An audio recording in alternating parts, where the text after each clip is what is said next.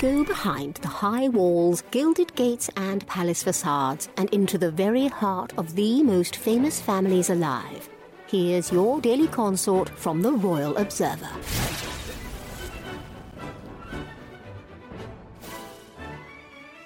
Royal fans hoping to see Prince George on royal duties will likely have to wait for over a decade. This has led royal author Robert Hardman to share, William is trying to normalize it, George's future. They're not in denial, and there's a lot of thought being given to it, which was not always the case. With George, there's a sense that the priority is that he and his siblings are not put off this, that it's not scary, that it's something that they understand and it's going to be part of their life, he added. And there's a belief to make it as unobtrusive and as normal, if you can call it normal, and as pleasant as possible. Crucially, it's both of them, William and Catherine.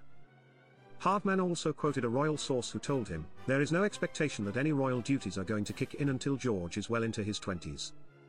The news comes as Prince William and Kate, Princess of Wales, are currently trying to decide where to send Prince George to school after his prep school, Lambrook, runs its course. The future king and queen are said to be going back and forth between Eton College, William's alma mater, and Marlborough College, which is where Kate graduated from.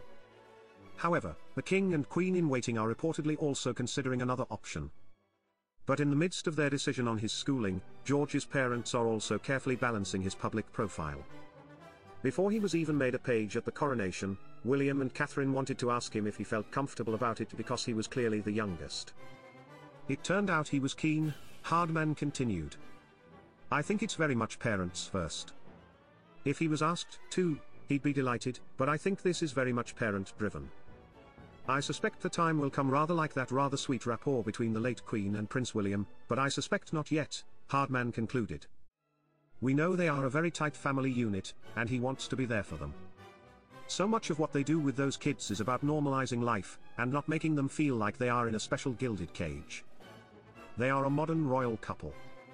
There would have been more delegation, in the past. He doesn't want to leave it all to the nanny. A lot has happened in the last 18 months for the royal family, and they can't possibly protect him from all of it. There have been huge events, the Queen has died, and that has pushed William and Kate up a gear, up a rank, and by definition, George as well, royal author Tessa Dunlop observed last July. GDN reported on Hardman's comments.